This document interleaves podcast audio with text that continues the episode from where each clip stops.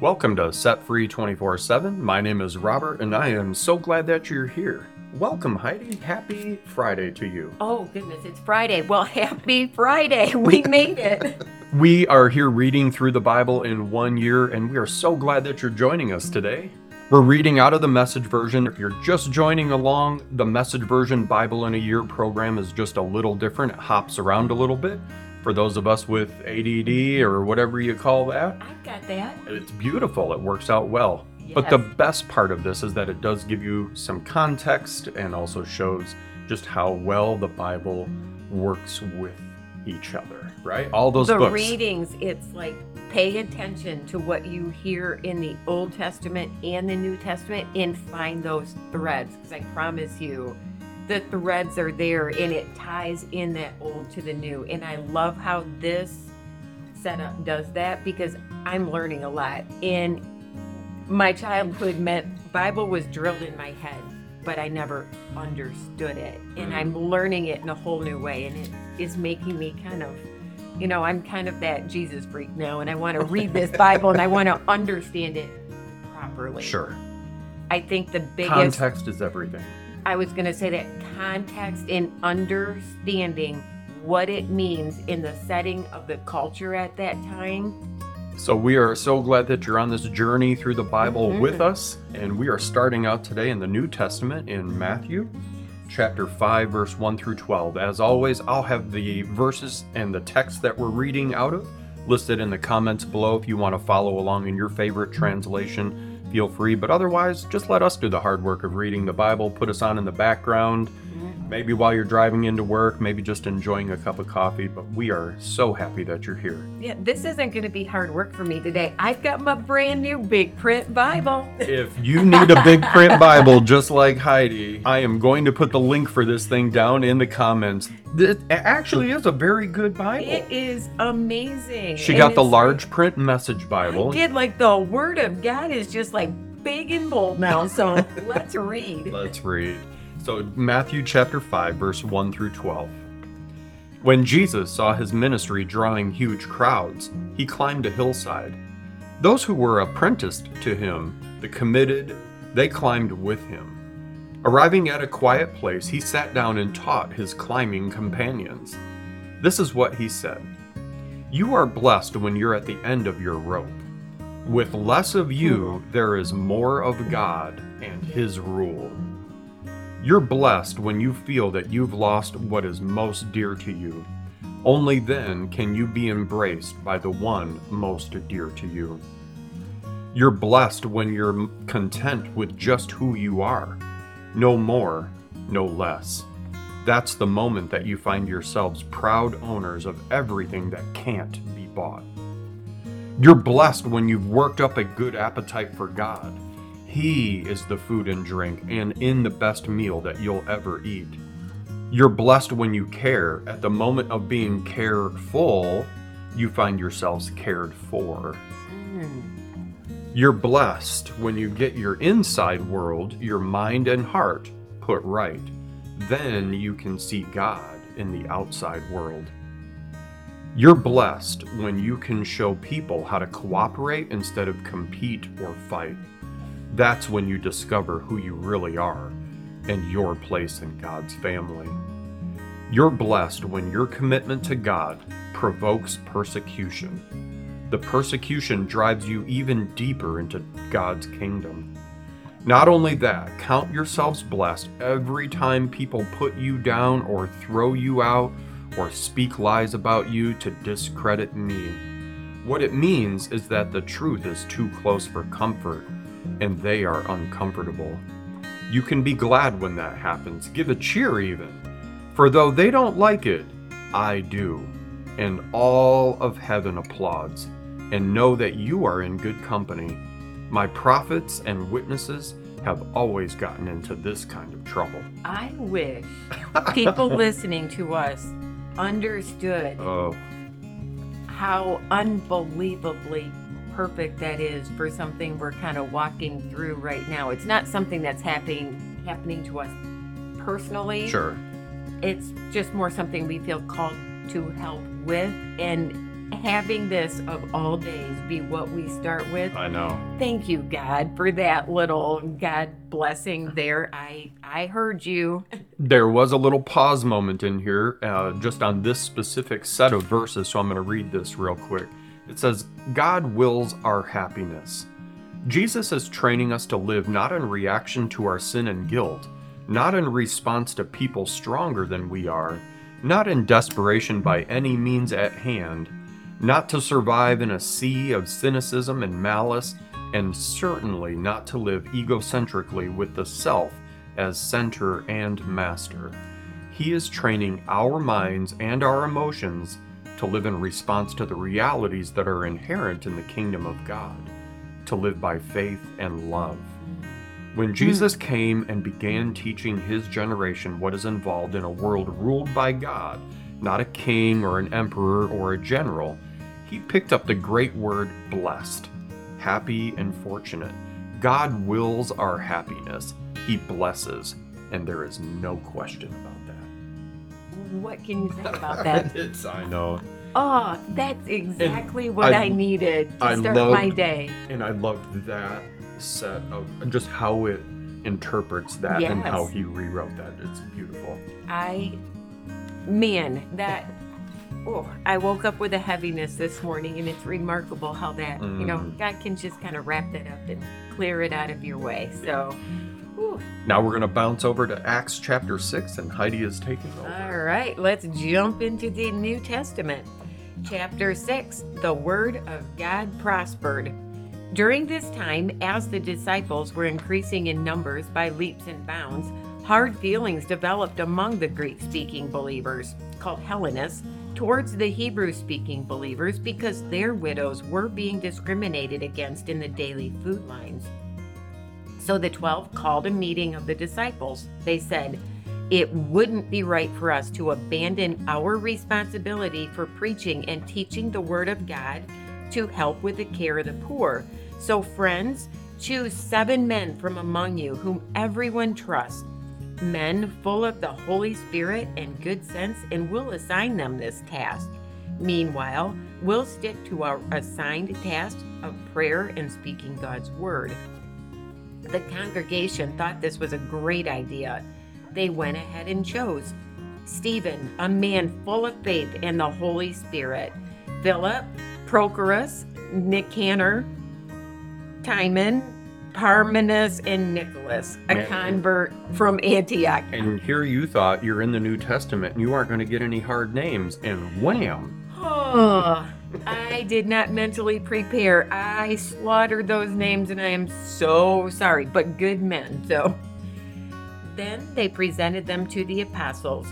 Praying, the apostles laid on hands and commissioned them for the task. The word of God prospered. The number of disciples in Jerusalem increased dramatically. Not least, a great many priests submitted themselves to the faith. How often do we read over a sentence like that and not realize what that says? The priests, these were the men who had been in place working in the temple, Yeah. teaching the old ways.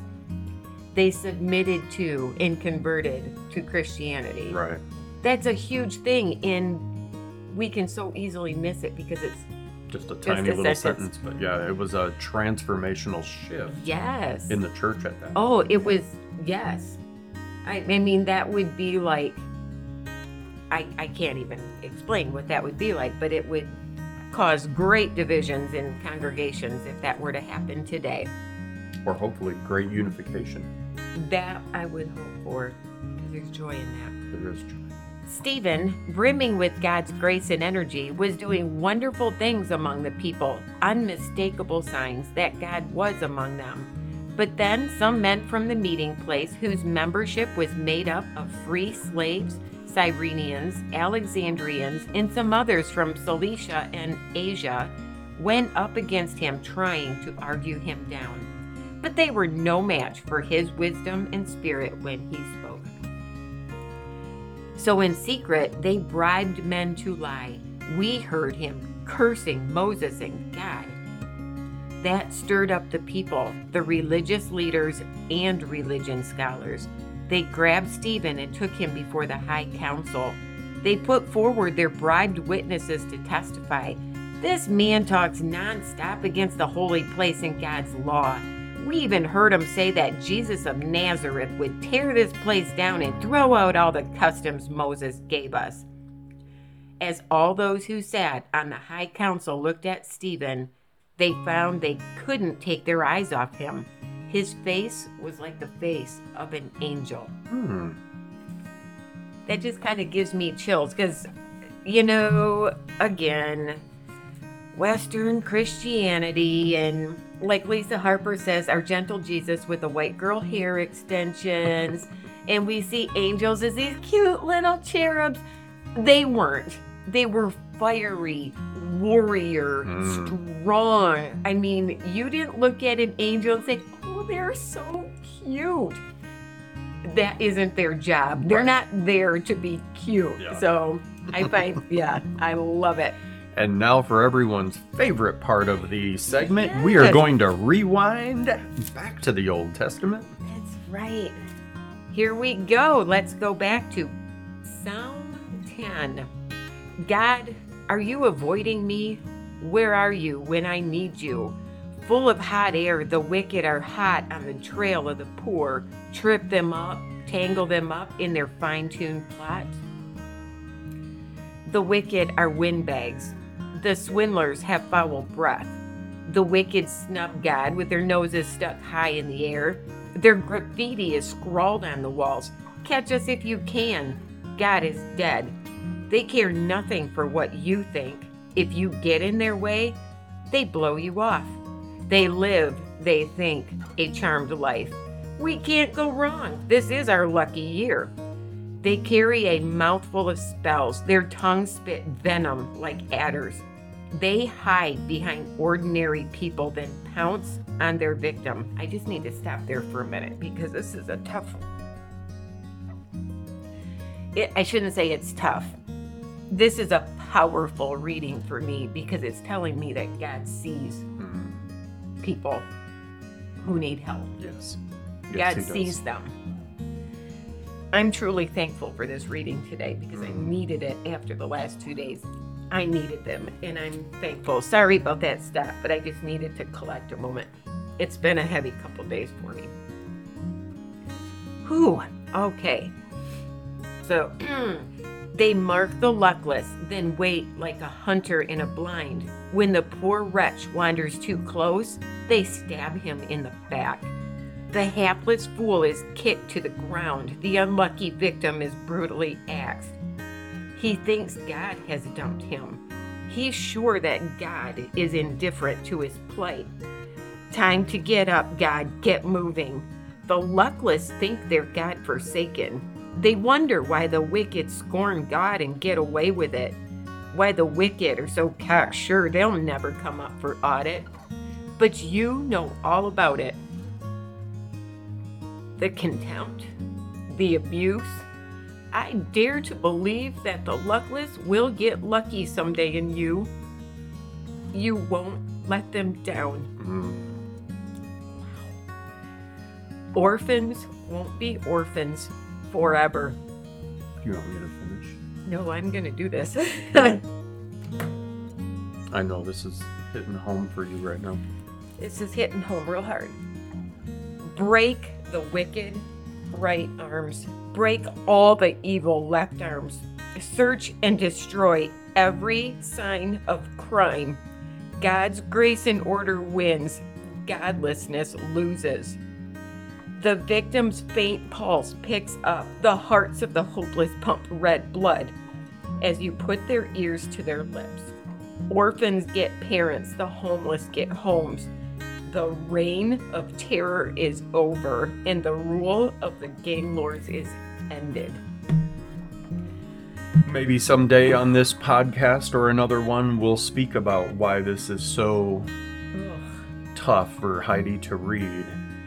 But, But in such a great way. in This- such a huge way. this wasn't a negative read for me. This was a powerful read. I woke up this morning literally asking God to please show me just please show me that you are there for this group of for people that Are abused, people that are victims, people that are victims of abuse sitting inside of. it's the fact that we don't choose this schedule. I mean, we're following a preset schedule in the Sure. fact that this reading was put in front of me today Yeah. speaks powerfully of just God and his good grace and he answers. Thank you God for that. so woo. So we're going to go all the way back now to Genesis, and I'll be reading chapter 25 and 26 to close us out here today. Okay, I'm gonna drink my coffee, wipe up some tears, and let's listen to some good stuff. Man, I am so ready to You get can into be my day. You can be my hype man for Genesis. How oh, let's do this. All right. Got to encourage me through these names here. I got a few Ugh. names today. Oh, I'm there for you. I know how to pronounce every one of them. All right, here we go. Show me some grace, people. Abraham married a second time. His new wife was named Keturah. She gave birth to Zimran, Jokshan, Medan, Midian, Ishbak, and Shua. Jokshan had Sheba and Dedan. Dedan's descendants were the Asshurim, the Letushim, and the Lumen. Oh, you're so good. That's there are a lot of vowels in there. Midian had Ephah, Epher, Hanoch, Abida, and Eldaah, all from the line of Keturah. But Abraham gave everything he possessed to Isaac. While he was still living, he gave gifts to the sons that he had by concubines, but then sent them away to the country of the east, putting a good distance between them and his son Isaac. Can I ask if he loved his wife, mm-hmm. loved Isaac, and that was the golden child? Golden boy. Why did he feel the need to add other wives and have other children that he was going to send away? I'm so not understanding this culture. And I'm just going to say that it's confusing, but I'll get answers someday. It's okay. I How know. can you love your wife and your golden child to say, oh, but I need some more of them? And then I'm going to send them away. And them then. I'm just going to send them away. But I'm going to give them some gifts. So I it's mean- okay because I don't want them around the ones that I really like. Right. Oh, man. I know. Abraham lived 175 years, and then he took his final breath. He died happy at a ripe old age, full of years, and was buried with his family. His sons Isaac and Ishmael buried him in the cave of Machpelah, in the field of Ephron, son of Zohar the Hittite, next to Mamre. It was the field that Abraham had bought from the Hittites.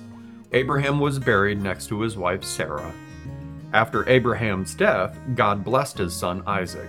Isaac lived at Beer Lahai Roi. I love the fact that both Isaac and Ishmael came together and buried him together. Mm. Ishmael had been sent away. Yeah. He sent him out into the desert, and his Yeah. mother thought he was going to die out there. Yeah. But he came, and along with Yeah. the favored, perfect child that was so loved, he came alongside and buried. This is the family tree of Ishmael, son of Abraham, the son that Hagar, the Egyptian, Sarah's maid, bore to Abraham.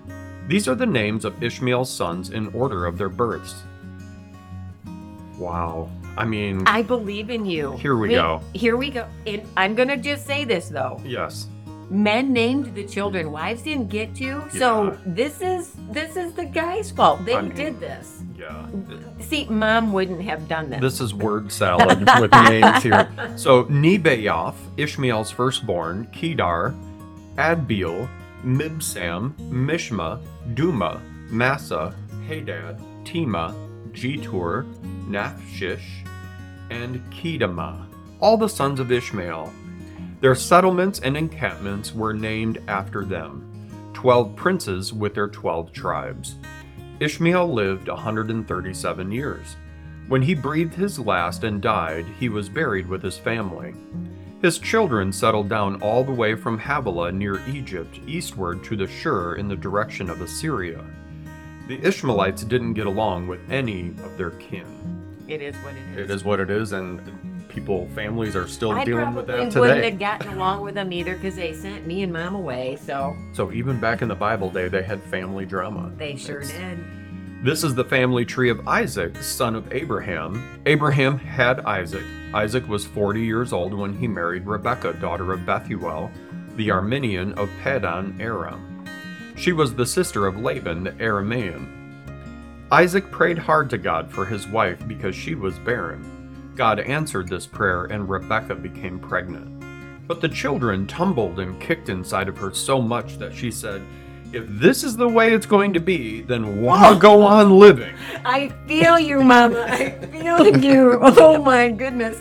That paints quite a picture. Yes. For it to be that bad that you're like ready to just die. So She went to God to find out what was going on. God told her, Two nations are in your womb. Two peoples are butting heads while still in your body. One people will overpower the other, and the older will serve the younger. can you imagine the terrible twos? I mean When her time to give when her time to give birth came, sure enough, there were twins in her womb. The first came out reddish, as if snugly wrapped in a hairy blanket. They named him Esau, which meant hairy.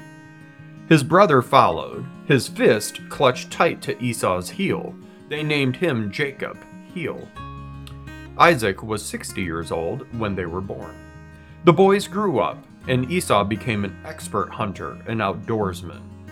Jacob was a quiet man, preferring life indoors among the tents. Isaac loved Esau because he loved his game, but Rebekah loved Jacob. One day Jacob was cooking a stew, and Esau came in from the field, starved. Esau said to Jacob, Give me some of that red stew, I am starved. And that's how he came to be called Edom, which is red. Jacob said, Make me a trade, my stew for your rights as the firstborn. Esau said, I'm starving here. What good is a birthright if I'm dead? Jacob said, First, swear it to me. And he did it. On oath, Esau traded away his rights as the firstborn. Jacob gave him bread and a stew of lentils. He ate and drank, got up and left. And that's how Esau shrugged off his rights as the firstborn. That was a big deal back then. it was huge, but I'm thinking he must have been a real good cook. Or he must have been really hungry. I mean, it must have been a good cook. For cook. lentils? Yeah. That's a lot to pay I mean, for you've lentils. done you've done some amazing things with beans, but I've never been at the point where I said I'm going to trade my right. I don't know what rights I have we as a firstborn, close but with that stew that we just had. a Yeah, that was that good. was good. So, chapter 26, Genesis. There was a famine in the land, as bad as the famine during the time of Abraham. And Isaac went down to Abimelech, the king of the Philistines, in Gerar. God appeared to him and said, Don't go down to Egypt. Stay where I tell you. Stay here in this land, and I'll be with you and bless you. I'm giving you and your children all of these lands, fulfilling the oath that I swore to your father Abraham. I'll make your descendants as many as the stars in the sky and give them all of these lands. All of the nations of the earth will get a blessing for themselves through your descendants. And why? Because Abraham obeyed my summons and kept my charge, my commands, my guidelines, and my teachings. So Isaac stayed put in Gerar. The men of the place questioned him about his wife. He said, She's my sister. He was afraid to say she's my wife. He was thinking these men might kill me to get Rebekah. She's so beautiful. Does this run in the family? I mean, Honey, I don't want them to hurt me. So I need you to be my sister, and it means they might take you as a wife, but we're just going to have to do that because I don't want to get I hurt. know. I mean, God bless these women. I of the love you, Bible. babe. Love Uh, you. It'll uh, be all right. After the famine, I'll try to come get you. Yeah, God bless them. One day, after they had been there quite a long time, Abimelech, king of the Philistines, looked out his window and saw Isaac fondling his wife Rebekah. Oh my goodness. Abimelech sent for Isaac and said, So, she's your wife. Why did you tell us she's my sister? Isaac said, Because I thought I might get killed by someone who wanted her. Abimelech said, But think of what you might have done to us. Given a little more time, one of the men might have slept with your wife. You would have been responsible for bringing guilt down upon us. Then Abimelech gave orders to his people Anyone who so much as lays a hand on this man or his wife, dies. Isaac planted crops in that land and took in a huge harvest. God blessed him. The man got richer and richer by the day until he was very wealthy. He accumulated flocks and herds and many, many servants, so much so that the Philistines began to envy him. They got back at him by throwing dirt and debris into all the wells that his father's servants had dug back in the days of his father Abraham, clogging up all of the wells. Finally, Abimelech told Isaac, Leave, you've become far too big for us. So Isaac left. He camped in the valley of Gerar and settled down there. Isaac dug again the wells which were dug in the days of his father Abraham, but had been clogged up by the Philistines after Abraham's death. And he renamed them using the original names that his father had given them. So if he renamed them using the original names, how did he rename them? Is my question. What do you mean? If he used the original names, how is it renamed? that would be Oh, like because saying, the Philistines, when they came in, had changed the names oh, when of they the took wells. over. So Oh, when he reclaimed and redug them, He said- they were given the original names. again. understood. Mhm. Good. Okay. Well, there's you learn something new every day. It's in. You mean a, woman? I learned from a woman. Oh my goodness. Oh, this is scandalous. One day, as Isaac's servants were digging in the valley, they came on a well of spring water. The shepherds of Gerar quarreled with Isaac's shepherds, claiming, This water is ours. So Isaac named the well Esek, which means quarrel, because they quarreled over it. They dug another well, and there was a difference over that one also, so he named it Sitnah, which means accusation.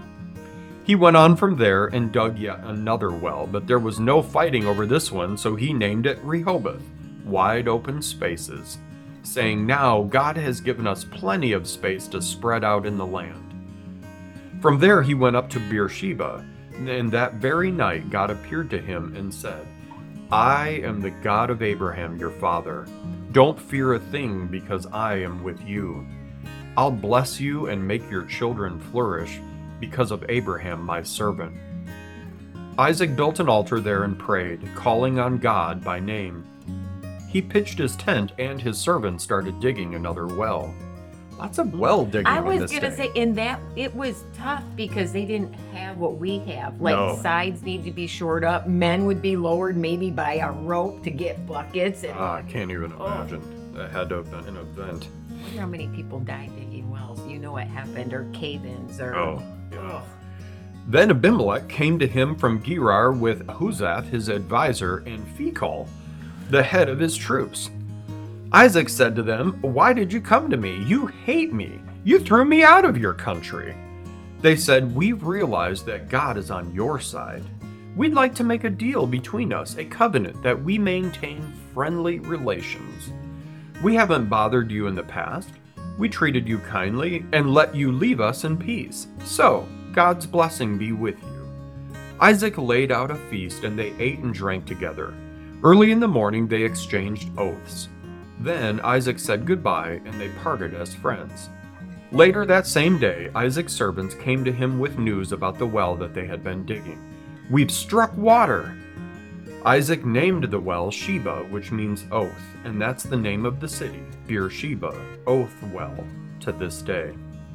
When Esau was 40 years old, he married Judith, daughter of Beeri the Hittite, and Basemath, daughter of Elon the Hittite. They turned out to be thorns in the sides of, of Isaac and Rebekah. And that's the end of chapter 26 and the end of our Bible reading today. Ooh, we made it. We did, and thank you for taking this little journey with us. And as we go along, I'm sure we'll sprinkle some little tidbits as far as like what some of these verses mean to us. Today Right. was a little raw, Mhm. and uh, just the There's timing. been a couple this week that have caught me off guard in the rawness of it. And I just want to express that those pauses I sometimes have to take, the tears that you can probably hear are there, aren't there out of sadness. It literally is a gratitude and a thanks to a God who, even in hmm. the reading of the Bible on a daily basis, gave me answers to prayers that sit heavy on me. So it's actually just tears of gratitude Mhm. that God was so good to me this morning and has removed the weight that I woke up with. So he's so good. Get into his word. Amen to that. And on that note, friends, we're going to sign off here. Thanks so much for following along and just choosing to do this journey through the Bible with us. We Yes. appreciate the comments, the follows, the shares. We're just in the middle of growing this channel, and we are so happy that you are here. We absolutely are. I absolutely love being here. So I hope you have a good rest of the day today and have a great weekend. And we look forward to seeing you for day number 11. See you next time.